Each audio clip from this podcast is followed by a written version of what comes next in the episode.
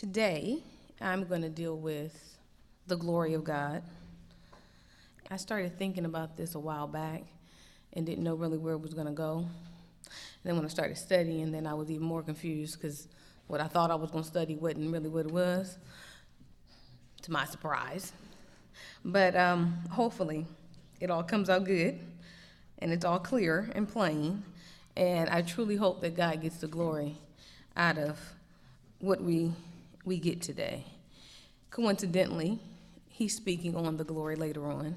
I'm sure our take will be completely different, as it always is. Um, so we'll see. But for so long, people have always talked about the glory of God, and you know, what does that really mean?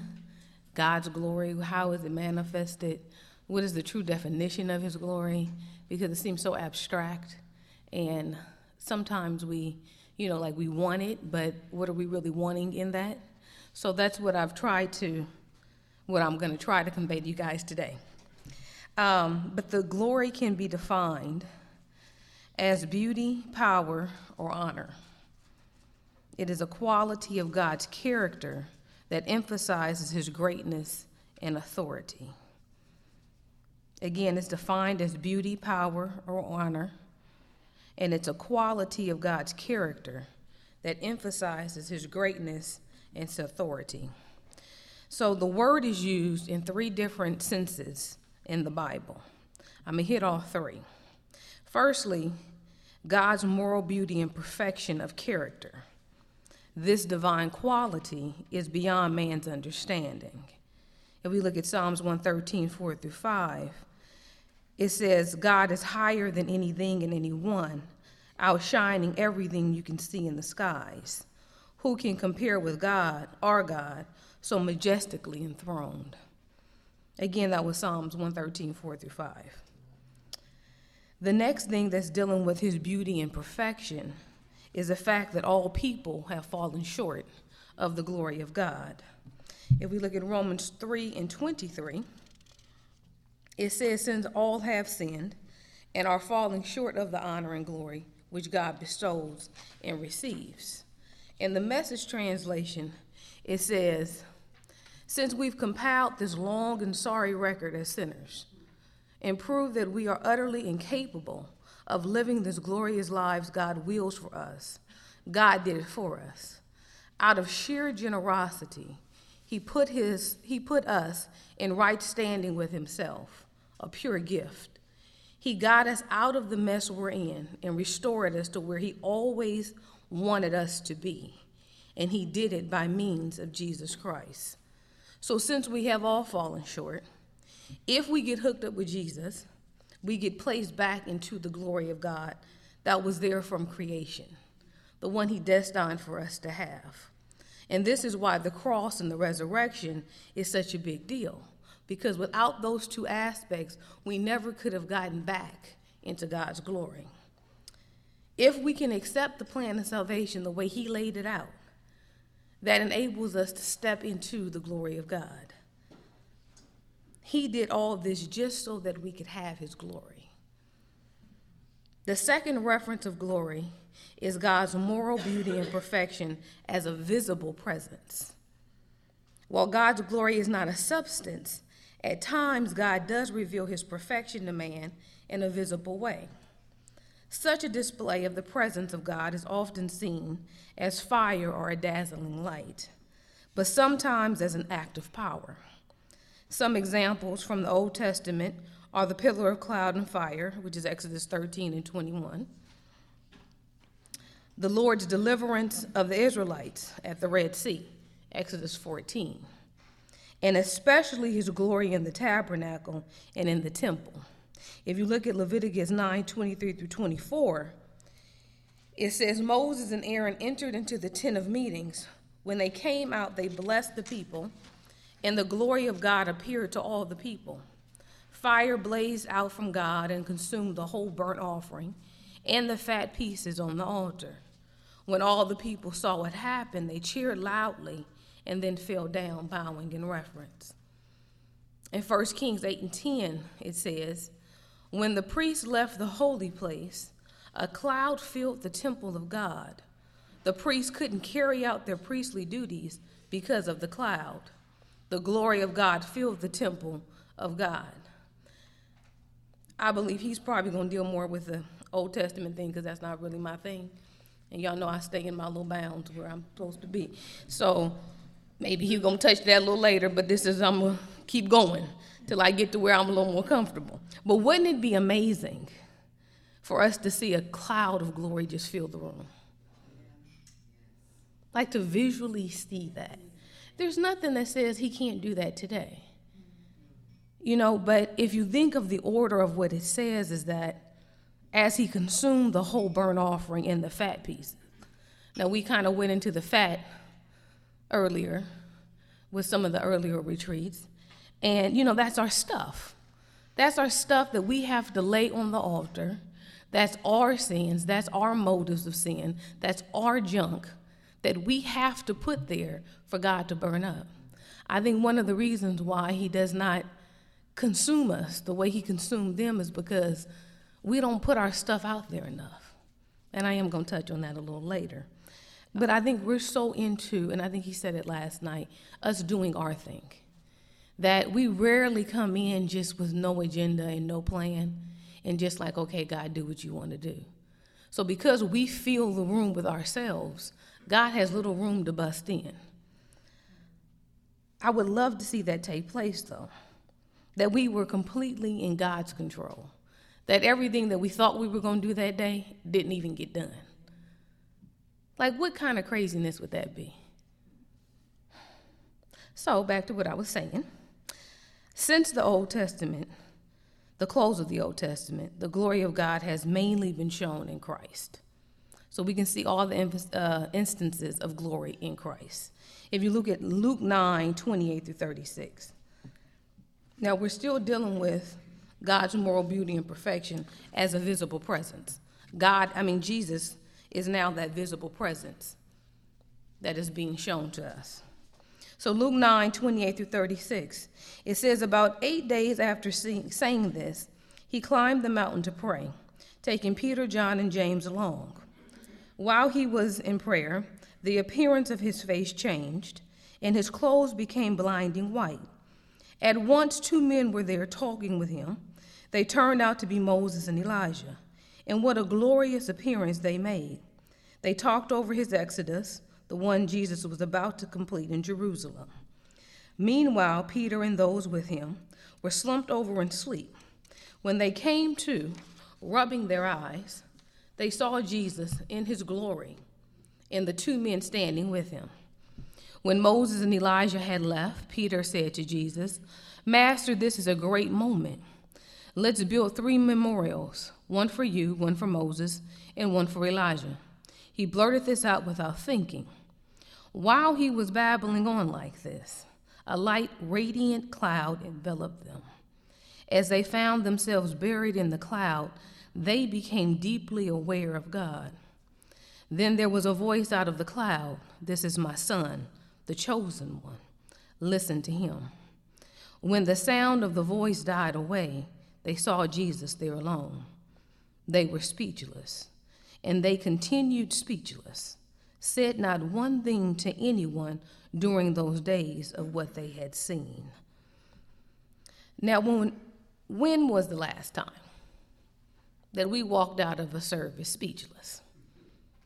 Like we couldn't say nothing. We just like nothing.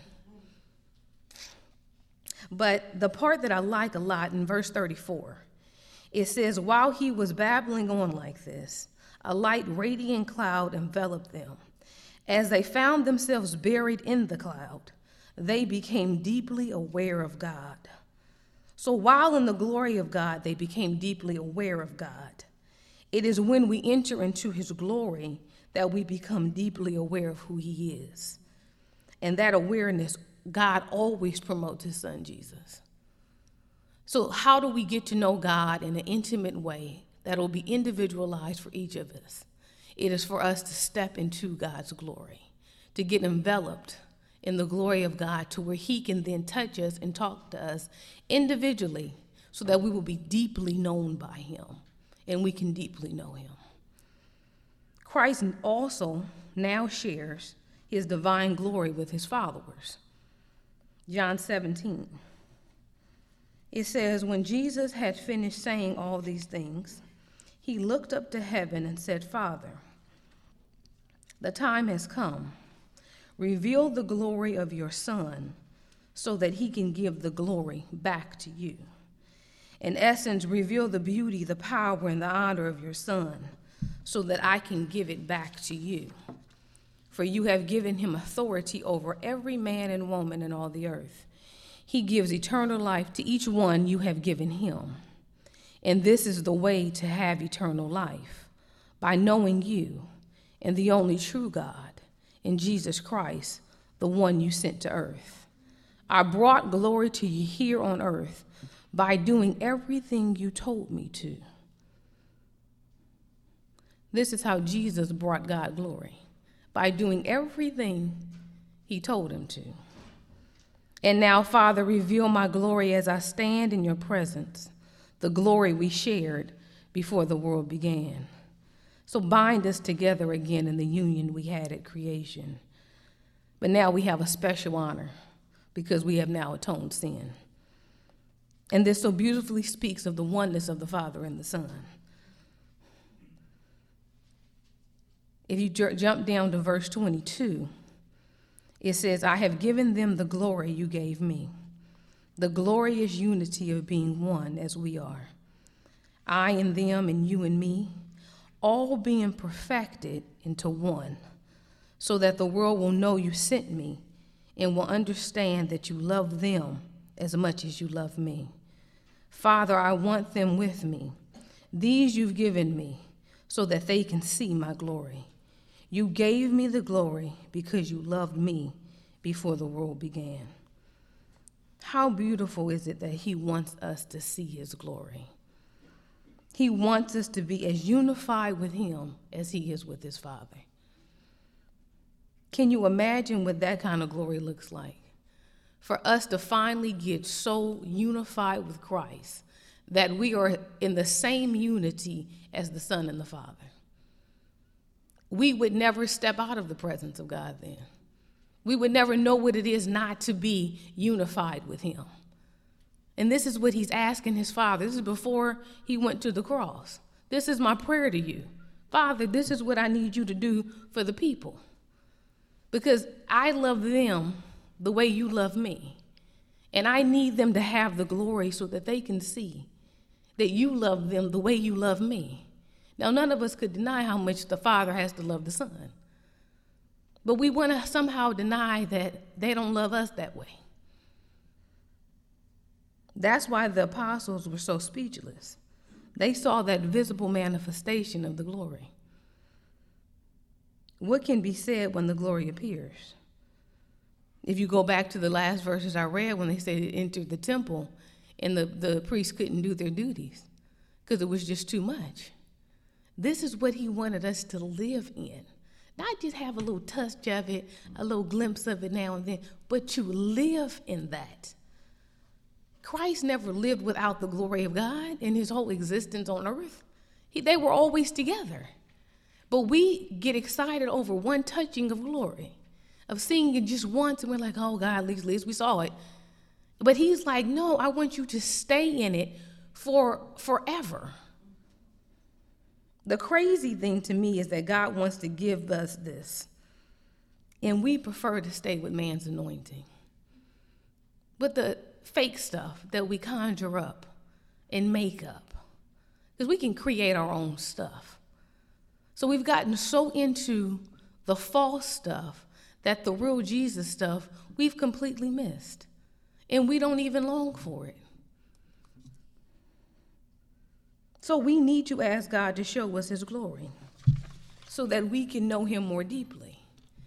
And that we can finally get to the place where we never are satisfied with false anointing again. If he can get us to the place where only the pure presence is acceptable we could change some things that we do. I think we could touch way more lives. More people would be drawn to Jesus if we could do this in a way where we weren't faking it. Because you got people coming in all the time knowing y'all saying this is something, but I ain't really feeling much. Like, I'm not in awe of what you're doing. I'm not in awe of his presence. I don't feel nothing there. Everything we should do, people should be able to touch it and say, dang, that was something. I don't know maybe what it was, but it was something different. Now, there's a reason why he shared his divine glory with us, and it was so that we can be transformed into the glorious. 2 Corinthians 3 and 16. It says, Whenever, though, they turn to face God, as Moses did, God removes the veil, and there they are, face to face. They suddenly recognize that God is a living, personal presence, not a piece of chiseled stone. And when God is personally present, a living spirit, that old constricting legislation is recognized as obsolete. We're free of it, all of us. Nothing between us and God. Our face is shining with the brightness of His face. And so we are transfigured much like the Messiah. Our lives gradually becoming brighter and more beautiful as God enters our lives and we become like Him. Why do we want stuff to be between God and us? Why do we want the obstacles and the extras? God wants to deal with us face to face, and we keep throwing everything to block this personal interaction. He wants to transfigure or revolutionize us like he did the Messiah. And we are saying, please let us stay these sorry selves. We want to stay fleshly and sinful. Let us keep our traditions, our rituals, our sins, and our foolishness in the way so we don't have to become like Christ. He wanted us just to have one on one contact with Him. And we've put everything and everybody in between that contact. He said He was the mediator between us. And what do we do? We threw everybody else in between with Him. And this is why we lose connection. This is why we keep saying, well, where is He? Why hasn't He come to us? Why don't I know Him like that? He says that He wanted me in this personal, intimate relationship, yet it's not that. We have more intimacy with just our fellow humans than we have with Christ. And we should be way more connected to Christ. I mean, He created us, He's sustaining us, He's breathing in us. We have His Spirit in us. Why don't we know Him more? Because we keep throwing everything in between. Don't you want your face to shine with the brightness of God's face? To live this free existence with nothing between you and God? We must desire to be brighter and more beautiful as we let God into our lives. But like I said last night, change has to take place for this to occur. It's not going to happen with us staying the same way. So, lastly, Believers will be fully glorified at the end of time in God's heavenly presence. There, the glory of God will be seen everywhere. Now, the third aspect of glory that is mentioned in the Bible is praise. At times, God's glory may mean the honor and audible praise which his creatures give to him. Psalms 115 and 1. It says, Glorify your name, not ours, O Lord. Cause everyone to praise your loving kindness and your truth. Yet I think sometimes we want God to praise us. We want Him to honor our name. We're not saying, Don't give me the praise. We're saying, Look, I've done this, I stopped this, praise me. And we stand up and we try to be the spokesperson for Christ when Christ is quite capable of being his own spokesperson. If we would just promote him, what he said, what his word says, and keep it as simple as that, people wouldn't get so confused. People are confused because we throw too much stuff in the mix. We promoting our own stuff our way. This is how it has to be. Just give people the scriptures.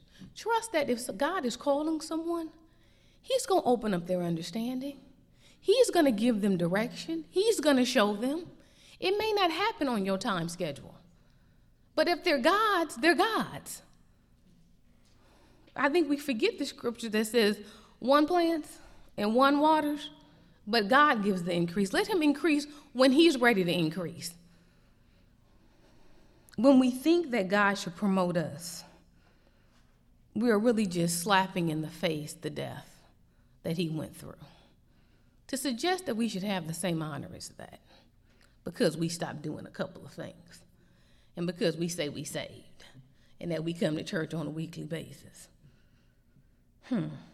He got forsaken by his father, went to hell, had a little scuffle with the devil to take back the power, and we got the nerve to think we should be on that same platform as Christ. It's a lot of nerve. It really is. For what have we done for Christ? Then we list, oh, I stopped doing this. I stopped lying. I stopped doing this. You ain't done nothing for him. That's for you. You stopping the sinning and all that's for you. It ain't you're not doing nothing to big woohoo for him. But we like, oh, look at me. And we got the nerve to get self-righteous over that. And try to condemn other people. And then in that, we think he owes us something. Because I stopped doing what he asked us not to do. Now you owe me. I mean, really, how crazy is that? That's like me saying to my husband, well, because I didn't cheat on you last night, you owe me. Wait, I'm not supposed to be doing that. Don't get props for stuff you're not supposed to be doing. We really need to ask God to forgive us. We're so far from what He really wants. And then we got the nerve to be so arrogant. We're so arrogant with our stuff. You know, like churchgoers, the good Christian folks, they're the most arrogant people. Always acting like they got so much more than the non Christian folks. When really, we probably about the same. The sad thing is, we got a little more knowledge, so we should be acting better, but we act about the same. And we not that much different. And that's why they don't be fooling with us thinking we got nothing to offer. That's why. Because we stand there on this pedestal saying, Look how wonderful I am. Look how great I am. Well, you're going to hell. Well, you know what? We may be right there next to each other. I mean, come on. Because we know our lives are not all perfect and together. So why do I have the right to stand up and say, oh, you're going to hell, judge you, condemn you, when I need to point the fingers at myself? How about I just say, this is what I found out. This is what I believe the Jesus to be. I can give you some scriptures that took me where I'm at. And I'm going to trust and believe that God's going to do the work in you that He needs to do. But what do we do? Condemn, berate, bash people. And Jesus never did that to the people when he was on earth. He was a kind, gentle man. Shame on us. Now, this last part I thought was very interesting. But we get so accustomed to saying little quotes and saying little stuff and not knowing what it really means. The phrase that says, give glory to God, is a Hebrew idiom meaning confess your sins. Now we stand up, praise God, give glory to God. Glory. And we supposed to be confessing our sins when we say that. So you got the song leader and the preacher yelling out, give glory to God. And what do we do? Shout hallelujah. Get to dancing and prancing and speeding up the music. Man, I bet if we knew it said that, we wouldn't even be saying give glory to God. We'd just be like, because I ain't confessing nothing, at least not out in the open. If you look at Joshua 7 and 19, now we know a little about Achan because of Mr. Andre over here. and he gave his lessons about the tent and the secret things and the stuff under the tent. If y'all haven't heard that, you should get it because uh, that's an interesting one. But it says in verse 19, it says, Joshua spoke to Achan, my son, give glory to God, the God of Israel. Make your confessions to him. Tell him what you did, and don't keep anything from me. In Jeremiah 13, verse 15, it says, Oh, that you were not so proud and stubborn. Then you would listen to the Lord, for he has spoken. Give glory to the Lord your God before it is too late, before he causes deep, impenetrable darkness to fall upon you, so that you stumble and fall upon the dark mountains. Then, when you look for light, you will find only terrible darkness. Do you still refuse to listen? Then, in loneliness, my breaking heart shall mourn because of your pride. My eyes will overflow with tears because the Lord's flock should be carried away as slaves. So we've missed a huge part of glory by not confessing our truths. We think by saying give glory to God is enough for God to put us in the right stand. We have run from true repentance for so long that we have not only offended the sacrifice that Christ made, but we have falsified his glory into jumping and shouting. When what he wants is truth and honesty, he said to worship him in spirit and in truth. We want the spirit, but we don't want the truth. We want to see God manifest his glory, but we don't want to do what is required to see the glory. And see, we get into this thing of the truth meaning the plan of salvation. Now, do we need the plan? Yes, that was nice of him to give it to us. For him to say these are the steps it takes to get the entrance into me. That was kind. But what about past that? How dare we, and I'm speaking of us good apostolics, put God into one little thing of just Acts 238? Just the baptism, speaking in tongues, the oneness. Okay, that's all truth. We stand on it. We won't jump away from it. But what about the bigger, the bigger truths? I mean, he wasn't talking about just truth of doctrine, but he was talking about the truth across everything. So that means that you can't come and worship me when you're full of deceit. That it's not received. Now, y'all can come and you may shout your hallelujah and you may take a lap around the building, but I don't receive it because I require true worship to be in truth. So, what have we been doing for all these doggone years? All that we think we're giving to God, He has not received it. God, that's shocking. And then we have to take heed to God's warnings in the sadness that he feels when he has to fulfill the warning. I think we don't realize how emotional God is. That we've made him not this just this abstract being of spirit and taken these emotions away from him. But he is sad when he has to cause harm to us. It breaks his heart to say these that I love so deeply, these that I have given every opportunity to get it right. I have done everything possible for them to find me, to put them in right stand with me where I will never have to harm them. But I cannot just get rid of my justice and my righteousness because the people don't want it. I have to still stand on my truth. Like we want God to bend his own truth for our foolishness. That's never going to happen. Then we say he's a mean God. And what kind of God would do that kind of stuff? What kind of God would create a hell? What kind of God would punish me because I don't want to follow his way? Well, you know, he is God. I mean, he did create the whole thing. He has a right to have some rules and regulations. We got rules in our lives. We got things that say if you violate this, you got to go. If you do this to me, I don't think I want you in my presence anymore. Why can't God have the same thing and not be seen as mean? Why can't we say that He's done far more than we've ever done for anyone?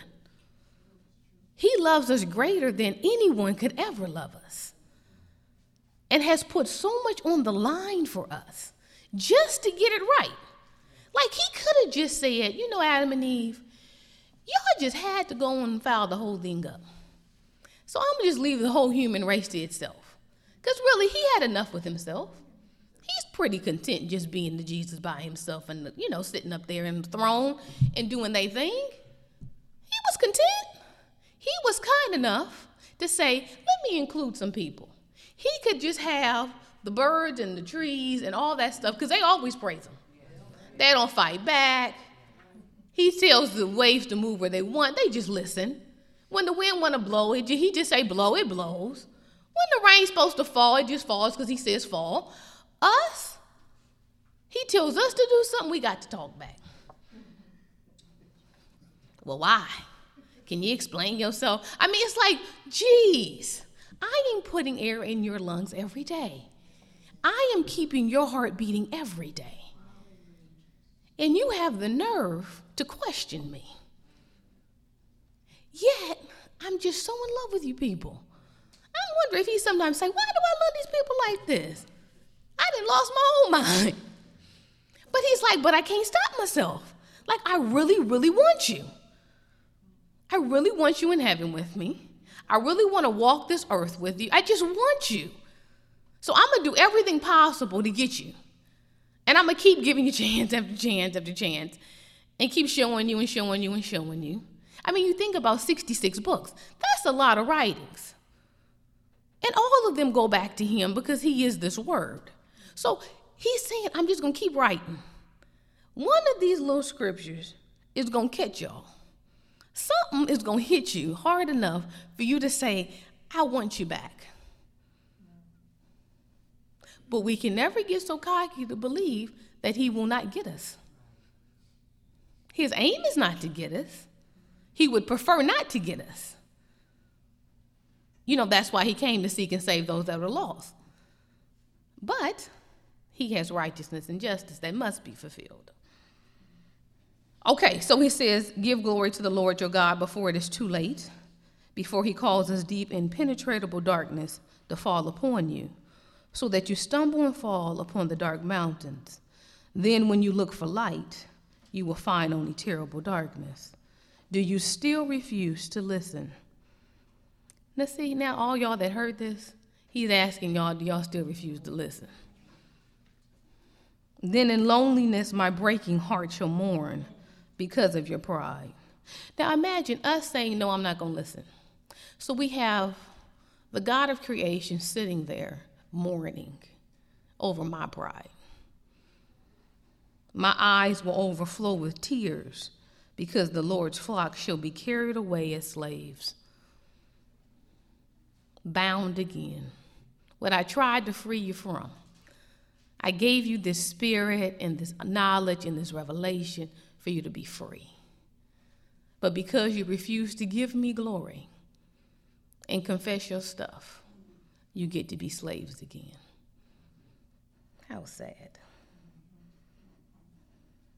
If we look at Luke 9 and 23, he says, Then he told them what they could expect for themselves. He says, Anyone who intends to come with me has to let me lead. You're not in the driver's seat, I am. Don't run from suffering, embrace it. Follow me, and I'll show you how. Self help is no help at all. Self sacrifice is the way, my way, to finding yourself, your true self. What good would it do to get everything you want and lose you, the real you, your soul. If any of you is embarrassed with me in the way I'm leading you, know that the Son of Man will be far more embarrassed with you when he arrives in all his splendor in company with the Father and the holy angels. This isn't you realize pie in the sky by and by. Some who have taken their stand right here are going to see it happen see with their own eyes the kingdom of God. Now, see, like I said, he was kind enough to say this is what you can expect. Before you jump in, and I think some of us should have took a pause before we jumped in. maybe read a couple of things to say, what does this really entail? But what we promote is an emotional rush. So we have these services orchestrated to get people's emotions flowing, put fear in them, make them run to the altar and say, God, save me. Where I think if we would educate people on the scriptures and let them really choose Christ, really choose Him for who He is, I think you would have far less people walking away from God. But we sit there and do the emotional pull instead of just giving God time to work. You know, it's like we think if you don't get saved like today, God gonna come back and you're gonna just go to hell. Well, you know, he got a plan. And you don't get to choose when he comes back. And you don't get to choose who gets saved before he comes back. So if they supposed to get saved, he gonna wait until they ready. He's gonna work them up, and then he gonna save them. Chill out. Now we know he can come at any moment. I'm not denying any of that. Could he come right now? Absolutely. But he has a work that he has still has a plan. You know, it's a scripture, and I can't remember where it's at, but it says that he's holding back for us to get ourselves ready. I'm holding back my own glory to give you guys time to get ready. Calm down. I want you with me. I'm not in a race to hurry up and get you into hell. You know how much work I did to get you to heaven? Foot, I ain't trying to make all that just disappear. I would like to have my stuff be a little productive. What we need to do is make sure we're using our time wisely that we are getting ourselves ready to get to the kingdom. And I mean, I believe in witnessing and all that, but we need to be working on us. We doing a mad dash to get everybody else saved, and we going they gonna be saved and we're gonna be lost. Second Corinthians 4, 16. But wait, I got something else to say. Back in the, the other scripture I was in, in the Luke part, where he says that we have to let Him lead. That means that we have to give up our will. We have to say that I don't really know what I'm doing. I don't know where I'm supposed to be going. And that's why it says, In all thy ways, acknowledge him, and he shall direct your path. Because he kind of knew we didn't know what we were doing.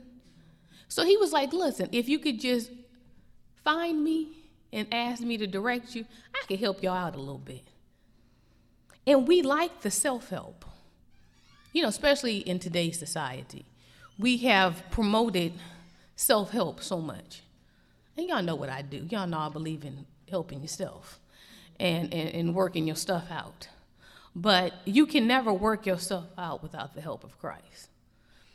If you know Christ and you want him to be a part. Now, if you don't really care about the Jesus and you want to do your own thing, the self help stuff works just fine. You could have a very content, peaceful life right here on earth. And, you know, it's up between you and God where you're going to end up afterwards. I don't judge folks and say where they're going. But he's saying, your self help ain't going to get nowhere with me. So you're going to have to lay yourself down and start sacrificing. Same way I had to sacrifice myself. Remember, he was supposed to be our example. We're supposed to follow after him. So we have to watch how much he sacrificed himself. Are you willing to sacrifice yourself like Christ sacrificed himself? Because we keep saying we want to be like Jesus, but we only want to be like him for a little bit. When it comes to the sacrifice part, we like, well, can't you hold that by yourself? Because wouldn't it be sad to get all this stuff going and think we're doing the thing and then really lose our soul in the end? That would be sad. That's a waste of time. That's why we have never we can never get arrogant. Because we have to always remember that at any moment we can mess up. At any moment we can fall. I mean, you know, sin is just a touch away from us. Just a touch. Remember, sin just missing the mark. So whatever mark God had for us, if we just get a little off of it, we've sinned. But that's why the mercy and the grace is so amazing that we've played it down just a little too much. But it's so amazing because that is what's keeping us. So, like when we do sin, then grace and mercy just covers it. If I can confess it, we just be hoping on the grace and mercy that's new every morning to just cover it without the confession. Don't work that way. 2 Corinthians 4 and 16. It says, Therefore, we do not lose heart.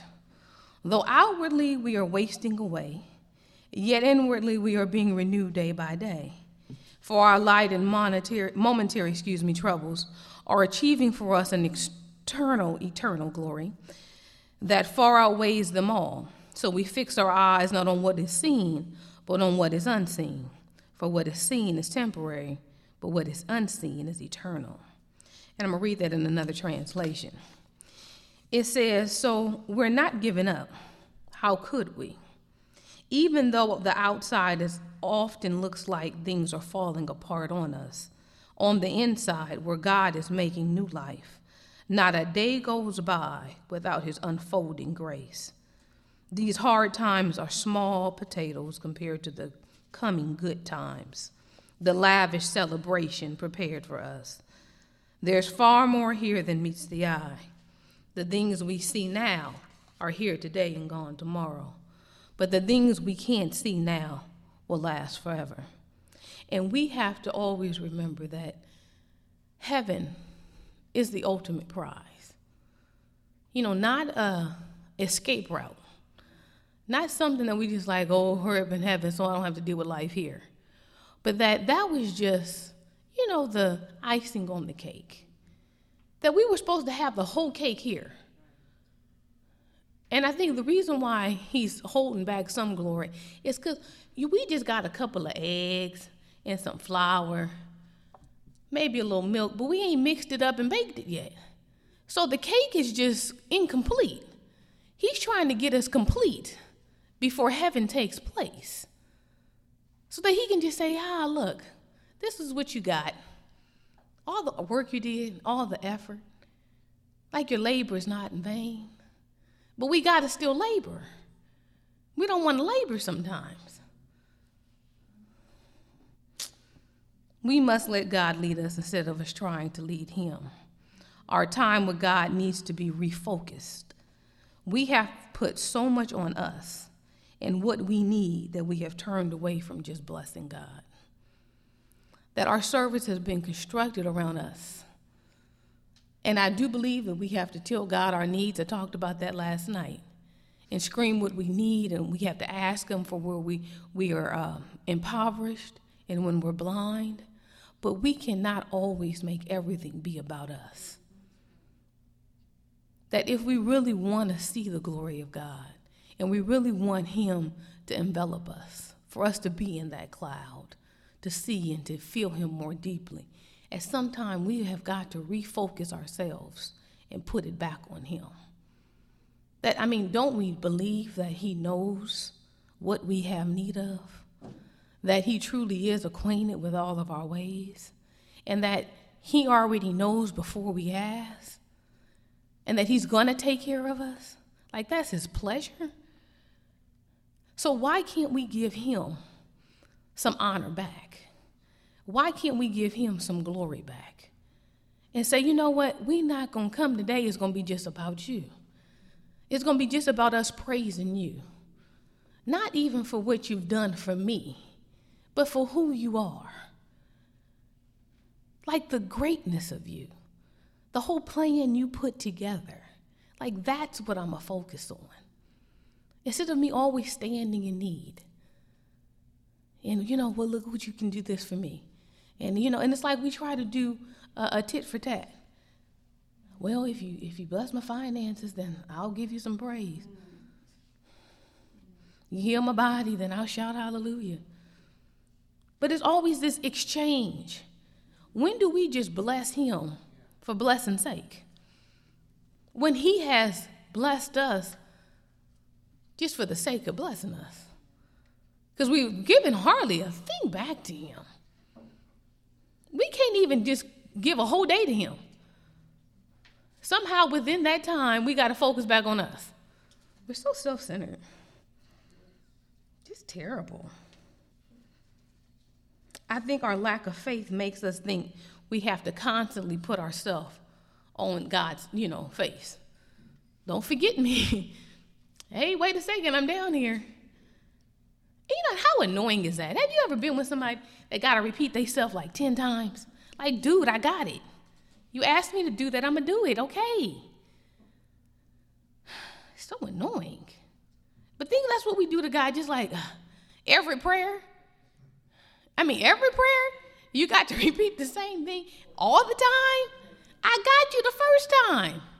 He's really not deaf, and I'm sure he's not forgetful. We have to trust that he's going to do the thing. Now, maybe not in our time, because, you know, we want instantly. But he didn't forget. He's preparing the perfect time for you. The perfect time. Remember, like I said last night, like everything is orchestrated. So maybe that thing that you want so desperately needs to be held back just so you can get a little more desperate for Him. And then He will just throw it on you and say, See, that's all I wanted was for you to want me back. Now is the time to repent, mainly for not making God number one in our lives. To tell God that He gets to sit on His throne and rest while we bless Him. Just go have a seat, Jesus. You didn't done enough.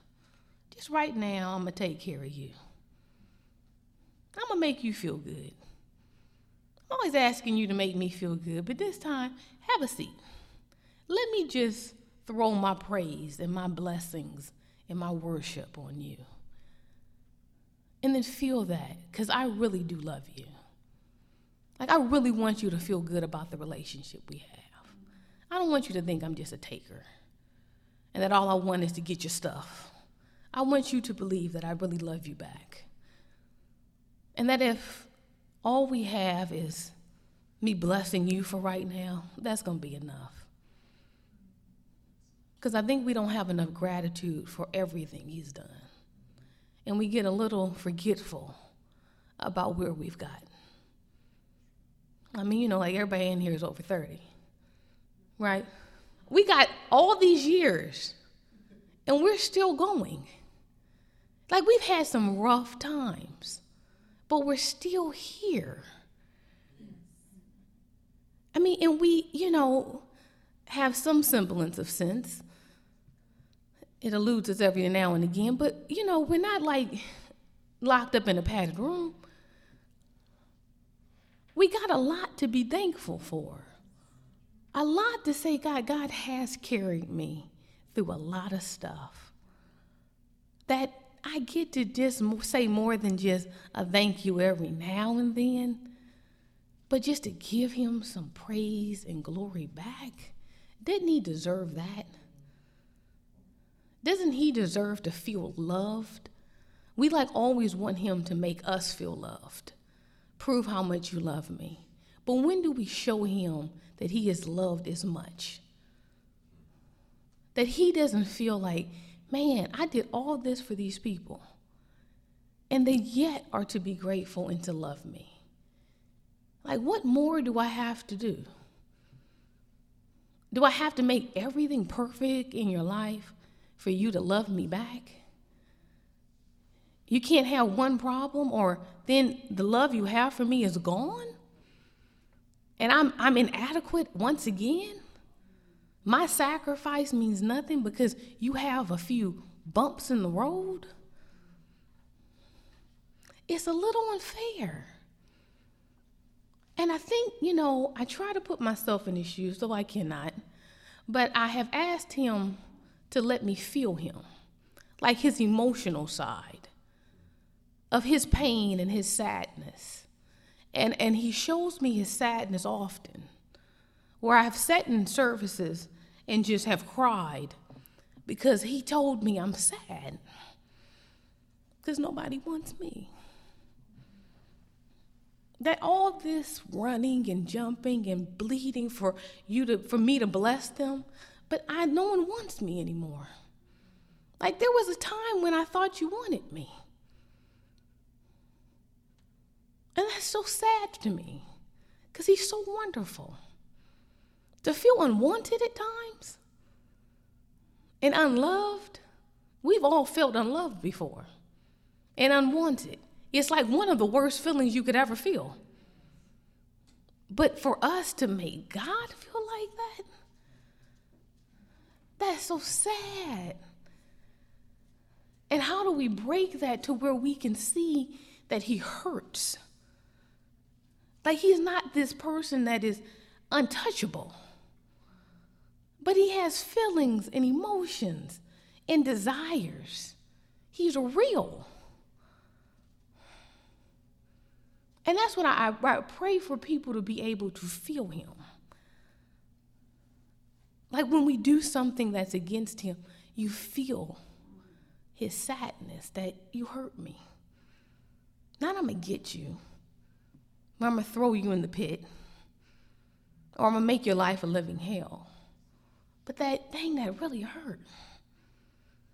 And I think if we could switch it to that, that he becomes this real thing in our lives. And we say, ah, I hurt you. Like you're crying now because of me.